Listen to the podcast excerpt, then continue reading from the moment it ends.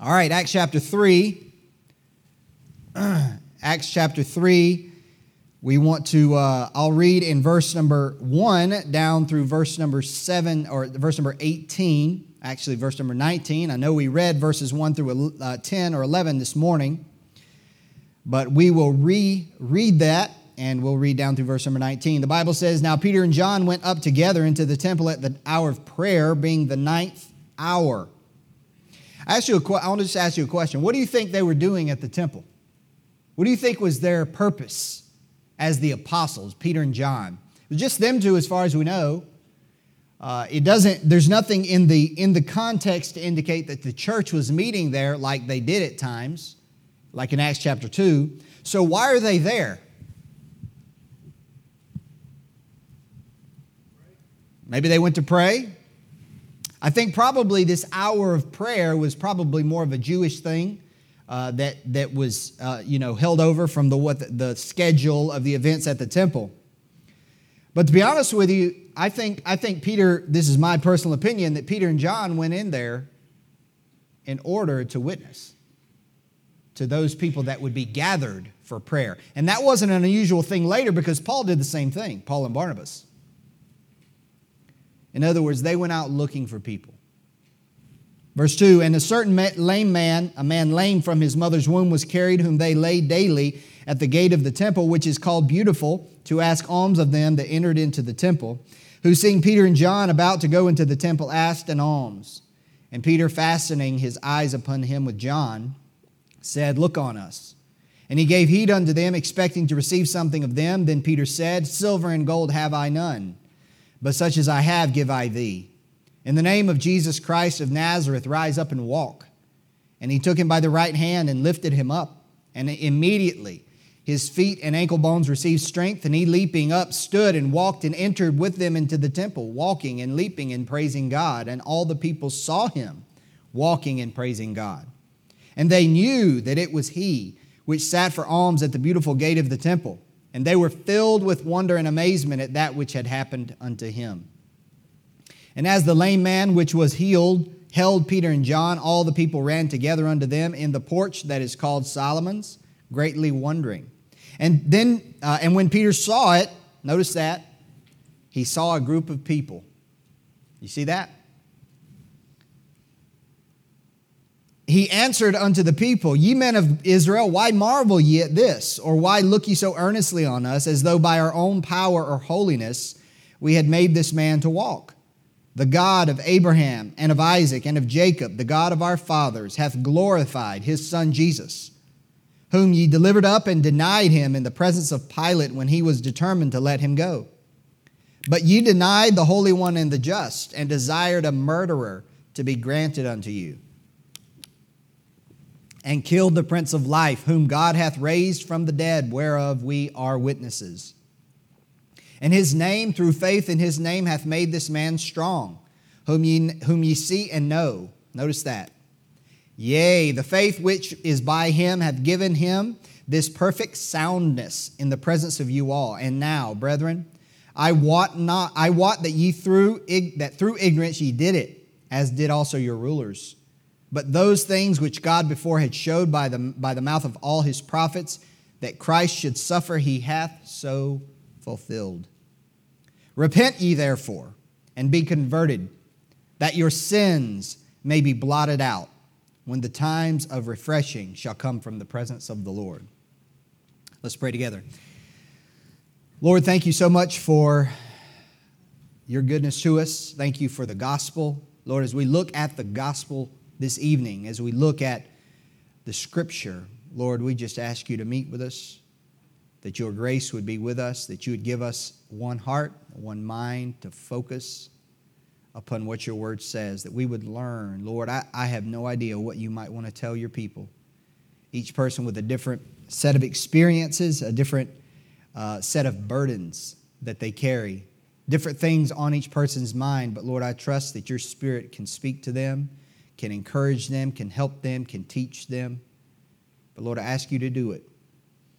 And uh, I pray that you would encourage and strengthen your people, especially, Lord, as Choice Hills Baptist Church seeks to uh, restart and uh, get involved in corporate evangelism, telling people about Jesus. Lord, make, our, make us as individuals and make our church a church that is zealous for telling people about the gospel, that's zealous and burdened that the gospel might be heard, that we would care about people's eternal life. Lord, give us, give us each a heart like that. Lord, that we would, that we, I pray that you give me a heart like that, that I would be burdened and I would care when I see people. I would not just see someone who maybe is annoying me on the road or someone who is just another person, but someone who uh, that, that you love, someone that you desire to save. And Lord, that that desire and that burden would bubble up and would, uh, would result in us being willing to tell them of Jesus and to, uh, and to let them know the gospel and to stand with you. Lord, help us. Help our church. Help us, Lord, as we look at your word tonight. In Jesus' name, amen. So we covered verses 1 through 11 this morning. And um, what I want to do is, I'll be honest with you, this, uh, this message is not going to be very um, well organized. So basically, I have three, three things I want to cover, and they're kind of hodgepodge and they don't really relate. But the first thing I want to see is the miracle. And the reason I, I want to look at the miracles, the miracle here, is that these days, if you pay any attention to, you know, to some of you probably probably listen to preachers. You probably are familiar with preachers, maybe from social media or sermons or radio or things like that. And and if you listen to that, and, and for instance, if you if you how many of you look at Facebook at some some time or another? You actually look at it. I mean, most of you look have a Facebook account. Most of you are looking at it, and those of you who are under 25 are like, that's what old people look at now, right? Nobody looks at Facebook. But for, for the majority of us who are over that age, that's something we look at. You know, if you have friends that are religious, you know, you have friends in other churches and friends that are believers in Christ and they follow things, that all goes into their algorithm. And you're going to start to see, you're going to start to see religious material coming through your feed. And that's true of TikTok. That's true of Instagram. That's true of and all these. You're going to see that stuff come through your feed and you're going to see what people are saying. And I, I, am the same way. I see it, and uh, you know, I like things with preachers and scripture and stuff like that. And sometimes stuff comes in, and it's it's stuff that I don't believe. And one thing I see a lot of is talk about deliverance ministries. How many of you have ever heard of that term? Deliverance ministry. Or oftentimes, um, you know, it'll, it'll be related to, it'll be deliverance from drugs. There's this one apostle, she's an apostle, she is an apostle, uh, who actually, I saw a video and she, she's Australian, I believe, but she, she actually came to Greenville and held one of her crusades and somewhere.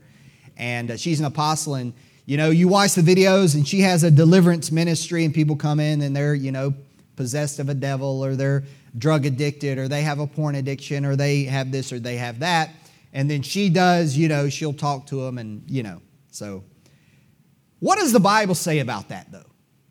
What does the Bible say about, about miracles and things like that? We've already covered that to some degree, but I want us to look at this in that context because there's a lot of stuff that's out there. There's a lot of stuff that's out there. And we see in this case that a man who is lame, who couldn't walk, Peter, I should say, Jesus healed the man. Jesus healed the man. If you said Peter healed the man, Peter probably would have said, uh, uh, uh, uh, uh, just hold on just a second, just a second. I didn't heal anybody. That's probably what Peter would have said. So I just want to do a little bit of an overview and cover some passages of scripture that deal, first of all, with miracles. Now, to listen to everybody talk, you would think that these kinds of miracles are all over the Bible that they're all over the book of Acts. Of course, they are in the Gospels a lot because of the nature of the ministry of Christ. But as you go into the book of Acts, the first thing I want us to see is that even though we see this in Acts chapter 3, And even though in Acts 2, verse 43, if you'll note from this morning, the Bible says that many wonders and signs were done by the apostles. So we know that there was a lot of, of miracles and signs done by the apostles after Christ went back to heaven. We know that's true. But you don't see that in the book of Acts. You see miracles kind of here and there, but people would make you to believe that it's everywhere, and it's really not. The book of Acts contains relatively few instances of miracles. Did you know that? It's really just a handful. You can probably count the number of miracles on one, maybe one and a half hands of all the miracles in the book of Acts, and that covers a huge length of time. What do you see in the book of Acts, though? On, on practically every page. You know what you see? The gospel. You see those people who did those miracles, you see them giving the gospel. That is the emphasis of the book of Acts.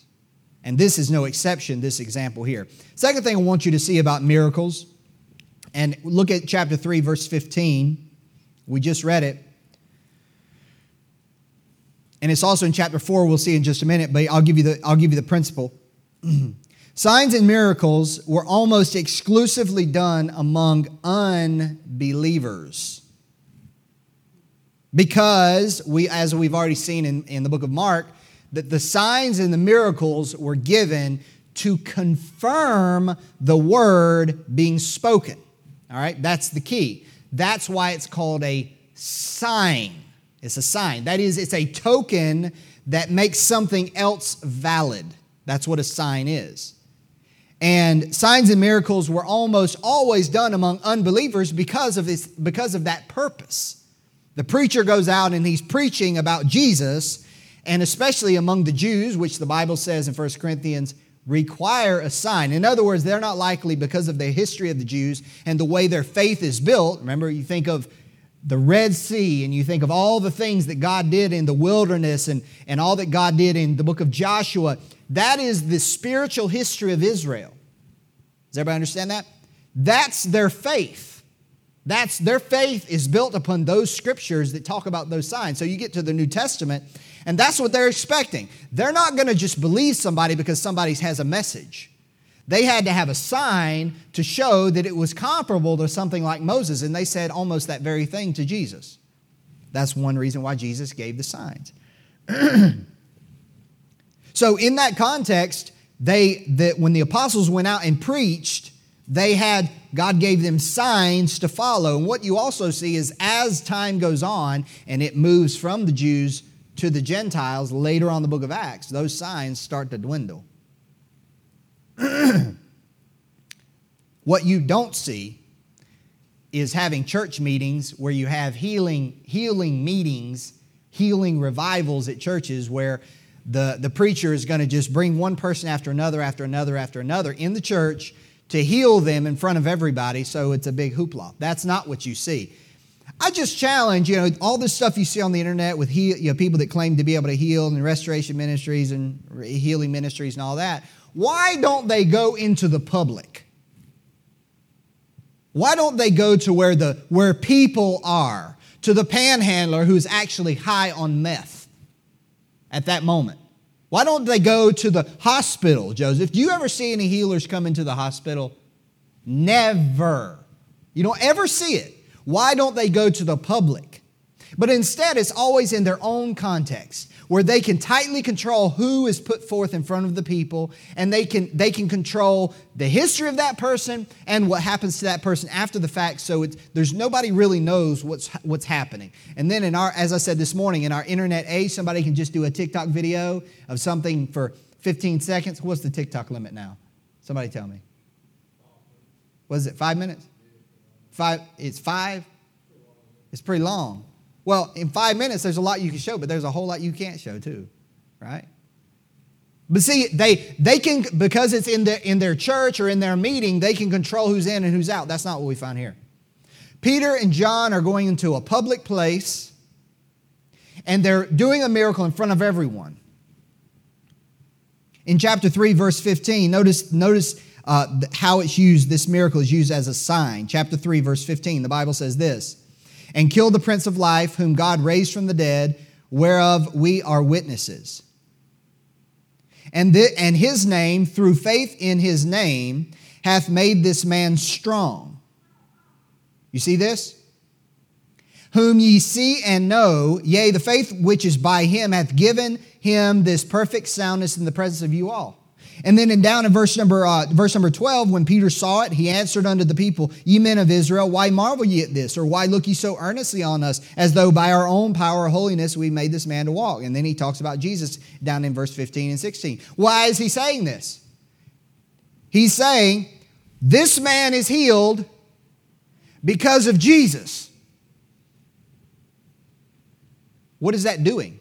What it's doing is he's, he's not drawing attention to the miracle, he's, draw, he's using the miracle to draw attention to the person of Christ, who, of course, we know in the context here, that's only a couple months old.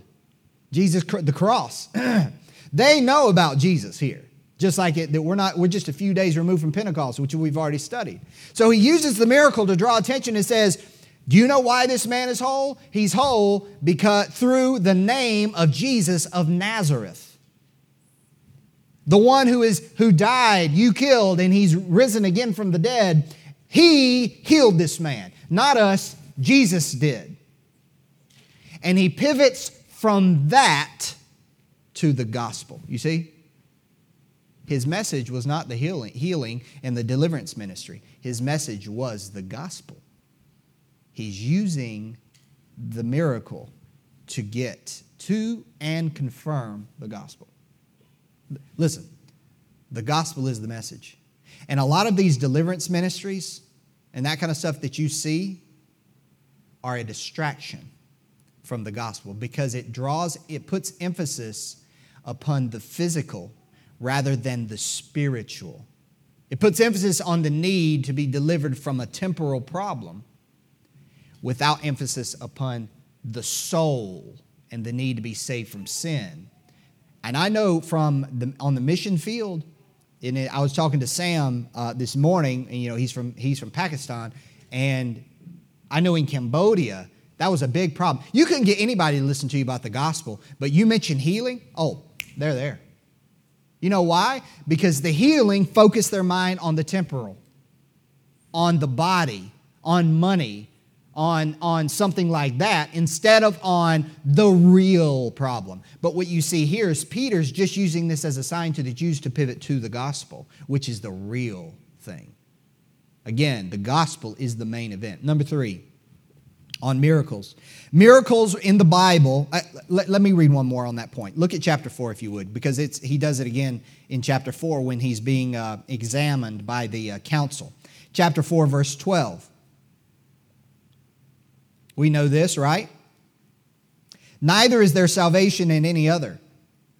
For there is none other name under heaven given among men whereby we must be saved. What name is he talking about? Go up to verse 10. By the name of Jesus Christ of Nazareth, whom ye crucified, whom God hath raised, God raised from the dead, even by him doth this man stand here before you whole. And he immediately then pivots to salvation. You see this? You see that? He's not spending a lot, a lot of time talking about how that Jesus has power to heal people. Everybody should come to be healed. No, no, no, no. He's just using it to get to the gospel, to get those people to understand that without Christ, they're going to perish. God's going to judge them. And they need, uh, they need uh, remission of sins, forgiveness of sin. Number three, look at chapter 3, verse 7. And he took him by the right hand and lifted him up, and what's the next word? Immediately his feet and ankle bones received strength. Look at, look at verse 16. And by and his name, through faith in his name, hath made this man strong, whom ye see and know. Yea, the faith which is by him hath given this, given him this. What's the next two words? Perfect soundness. Here's what we see, and, and I just use, use those two as an illustration to illustrate and represent a lot of other passages we could look at. For time, we won't look at, all, at them all. But here's the principle miracles in the scripture were instantaneous and complete. When you walked out, you were clean. You weren't getting better, you were better. And you were completely better. And that happened just like that. It, there, and, and here's the thing the Lord, oftentimes when we get sick and we go to the doctor, and some of you are dealing with that right now, and you get sick and go to the doctor, and you pray and you ask God to heal you, right? Right, Brother Mark? That's what you're asking. I heard you on, on uh, at the prayer breakfast asking for heal, God to heal your wife, just like I've asked for my own wife. We ask for that, and we understand that sometimes you know, God has the power to heal on, immediately. And Brother Mark actually prayed that very thing at the prayer breakfast that God would just heal his wife. And I've prayed that for my wife. God, heal, heal her. Just in a moment, heal her.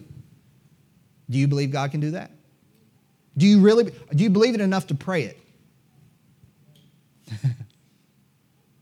I want to believe it. and I think there are times when I believe that God, God could, if that was his desire, he could heal, he could heal my wife and heal other people like that. I believe that he, I believe he does that. But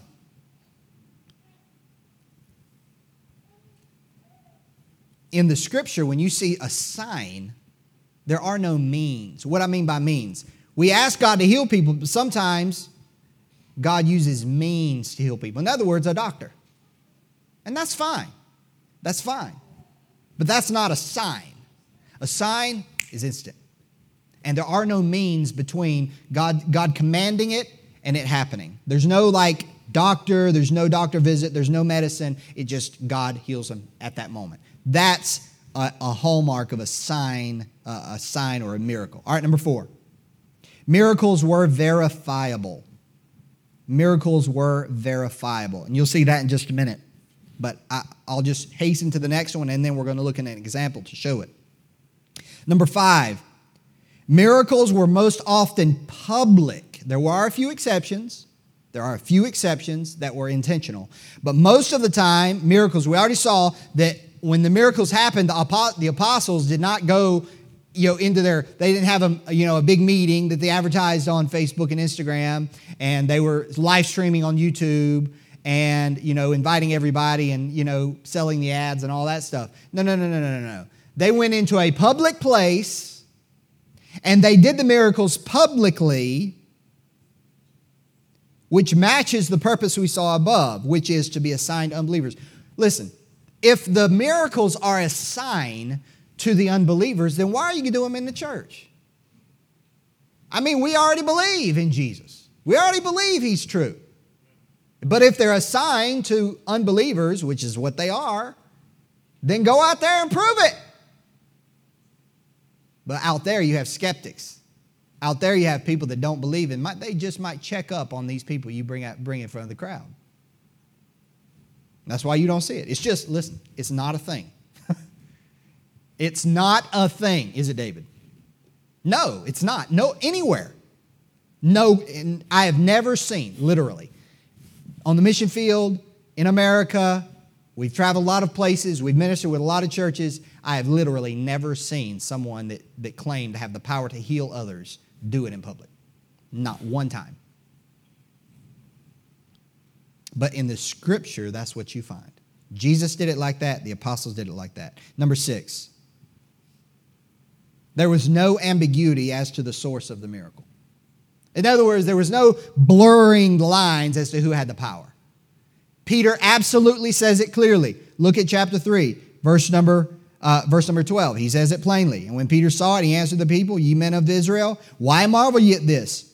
Or why look ye so earnestly on us? See, he knew the people were looking at him like maybe, I mean, this guy, maybe he, he might be something else. And immediate, the moment Peter, Peter understood that, Paul did the same thing later.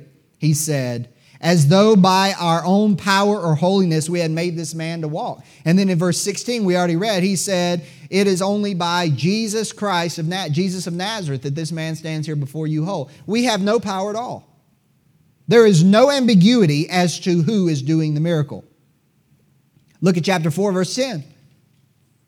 We already read it, but I'll read it again. Be it known unto you and to all the people of Israel that by the name of Jesus Christ of Nazareth, whom ye crucified, whom God raised from the dead, even by him doth this man stand here before you whole.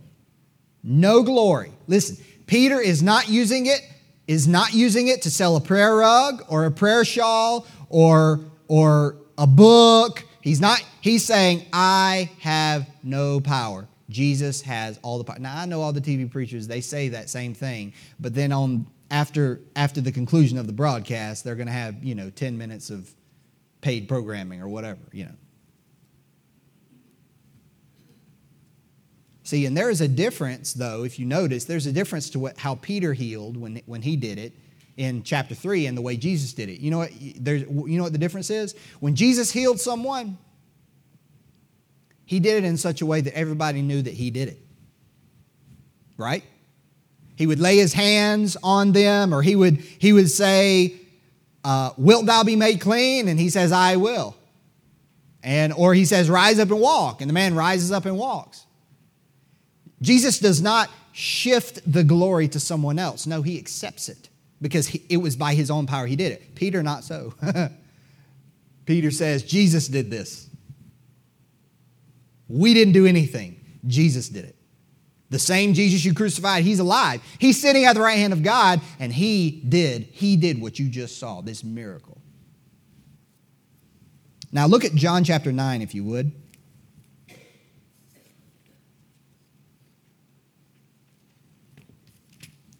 Why am I going through this? I'm going through this because we should be we should be intelligent when it comes to what the scripture says on this so that this these kinds of things don't don't trick us and deceive us. As as you know how many of you have ever heard of greg locke? I know a few hands. Huh? Who said what? I, I couldn't hear what you said. Not the current one. Not the current one. Well, he used to be he used to be an independent Baptist, similar to us. In fact, he pre- he preached at Tabernacle Baptist Church. And now he's doing an interview with Benny Hinn. In, Benny Hinn is interviewing him because now he has a deliverance ministry. And what I'm telling you here is fits all the criteria that I just described.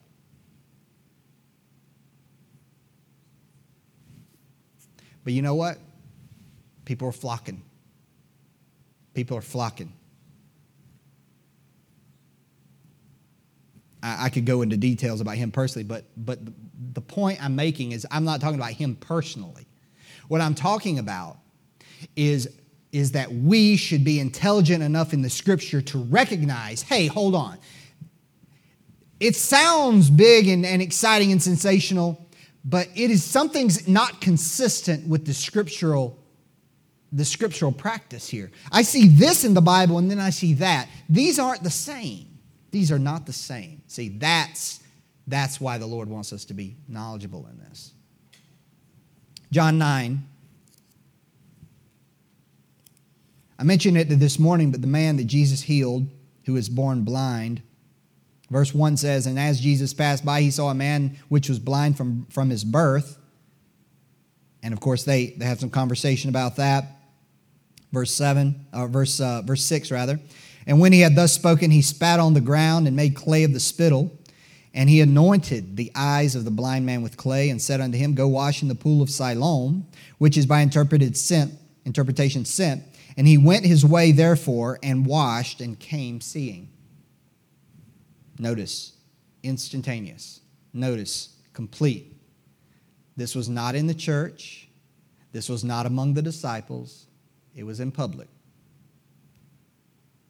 Now, verse 8. Now, this is, I'm giving you a, one example to represent other examples so that you can see what I'm saying. Verse 8. The neighbors, therefore, and they which before had seen him that he was blind. Notice that. And they which before had seen him that he was blind said, Is not this he that sat and begged? Some said, This is he. Others said, He is like him. But he, but he said, I am he. See that? Therefore said they unto him, How were thine eyes open? and he explains it. And then verse 13 says, They brought to the Pharisees him that aforetime was blind, and he explains it. What do you see here, though? And then, of course, the Pharisees examine it. Do the Pharisees believe in Christ? Do they like Christ? No. Are they looking for a reason to discount the, the healing of this blind man? Yes. They're actually looking for a reason to say Jesus is a fake. They're actually looking for a reason. And having examined the man, it's fake. Uh, to, to, to find he's fake, they find he's real. In fact, it's so much, look what they do. Verse 18. But the Jews did not believe concerning him that he had been blind. You see how they're, they're searching, they're investigating and received his sight until they had called the parents of him that had received his sight. And they asked them, saying, Is this your son, whom ye say was born blind? How then doth he now see? His parents answered them and said, We know that this is our son, and that he was born blind. But by what means he now seeth, we know not. Or who hath opened his eyes, we know not. He is of age, ask him. He shall speak for himself. And of course, they did that because they were afraid. They knew what had happened. So here's what you have.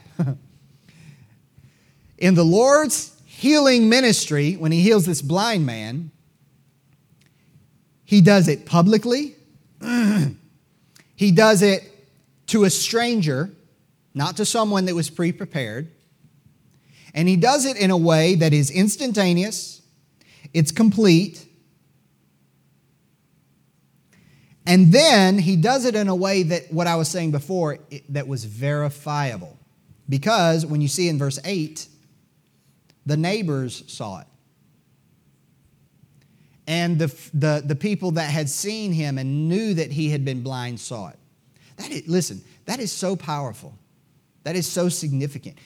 In Acts chapter 3 that we read this morning, we also saw that same fact because there were people that had seen this man begging for, for probably years before that at the gate of the temple. They knew the man who asked alms. They knew who he was. He was, the Bible says in chapter 4, he was over 40 years old. He was well established. They knew who he was as they came in and came, went out of the temple.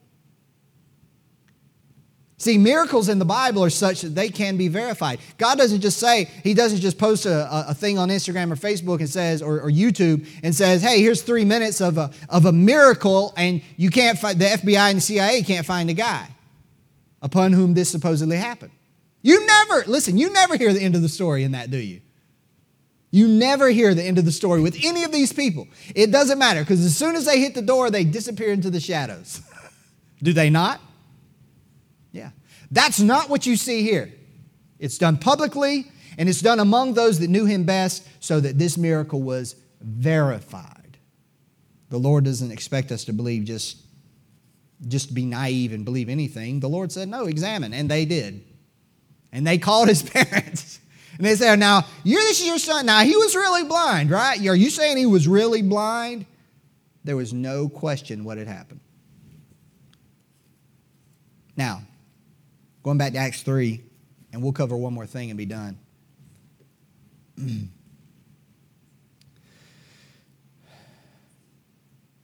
These are the principles that you see over and over in the miracles in the Bible. And all we're saying is if someone says a miracle happens, we shouldn't be like, ah, we don't believe in miracles. That's stupid. I wouldn't say that.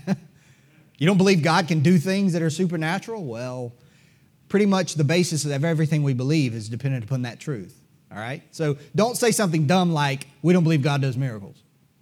But they must be consistent with the scripture. Right? That's all we're saying. It needs to be consistent with the scripture. Now go back to Acts 3.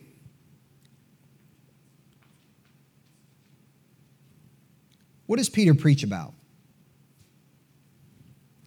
You know, in these deliverance ministries, which I mentioned before, the emphasis is not on the gospel. But what is Peter's emphasis? It's similar to chapter 2.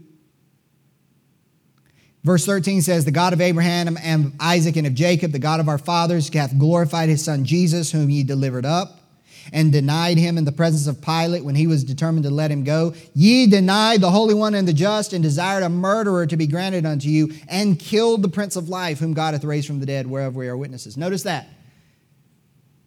You killed Jesus. You are guilty of sin. This is Peter's sermon now. This is what he's saying. He lays blame for Christ's crucifixion at their feet. And you know what? That was true, immediately true of the Jews because they are the ones who were yelling, Crucify him, crucify him, right? They were guilty of the blood of Christ, immediately guilty. But you know what? We are all guilty of the blood of Christ. By extension. You know why? Why was Christ on that cross? Why was it necessary for the Son of God to bleed and die on a cross? You know why? Miss Pam? Because of your sin. Not his, yours. Will, because of your sin. Ari, yours. David, your sin. Our sin required that he die on the bloody cross. So, in some way, we are guilty like they are. In some measure, we are also guilty. Our sin was that wicked that the only solution, the only remedy was the blood of Christ shed. That's why when we get saved, we trust in his blood that was shed for us. That's the only hope. Notice is also, he speaks in verse 16 or verse uh, 15 of Christ's resurrection. All right, now we're in the gospel, right? What's the gospel? That Christ died for our sins, was buried, and rose again. He said, We're witnesses. Notice in verse 15, he says, Whereof we are witnesses. Again, like in chapter 2, he says, We're witnesses of his resurrection. He really is alive. We saw him. This is Peter's sermon. But then we see this. Verse 18. But those things which God before had showed by the mouth of all his prophets that Christ should suffer, he hath so fulfilled. Notice, he tells them that what happened to Jesus Christ was foretold and was in God's plan. It was God's salvation plan. That's what people don't understand. God provided salvation. God provided the way for us to be saved from our sin. We did not do it, God provided it. And He had provided it from the very beginning. And lastly, the context of his message what is he getting at? What is his aim? What is he shooting for? What is the main core theme of his message? What is he talking about? Verse 19. He's, t- he's given the gospel. He's told all the facts of the gospel, the truths of what Christ did and why that they're guilty. And then he says, This is, he's, you, you say, drawing the net. Here's what he's doing. He's summing it up. Repent ye therefore and be converted. Notice that your sins may be blotted out. In Acts chapter 3, Acts chapter 2, verse 38, repent and be baptized, in every one of you, in the name of Jesus Christ for the remission of sins. Notice the context of his message, the goal and the aim, what his, his final plea to them has to do with sin, not with deliverance ministry or anything like that. That was just a means to get to that. This is the core of the message in the book of Acts the gospel and how it saves us, the gospel, Christ saves us through the gospel from sin. You know, our greatest problem, you all know this, our greatest problem is not some problem in our life.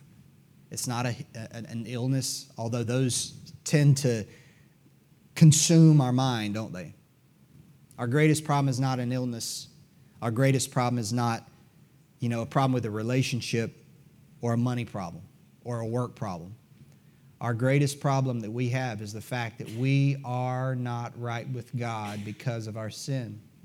That's the greatest problem we've got. That's it. Every other problem is temporal, temporary. Every other problem is temporary. Therefore, you see in the book of Acts, in the various sermons, Peter and Paul and the others concentrate on that problem. Jesus came to save us from sin. Sin. All right, let's pray.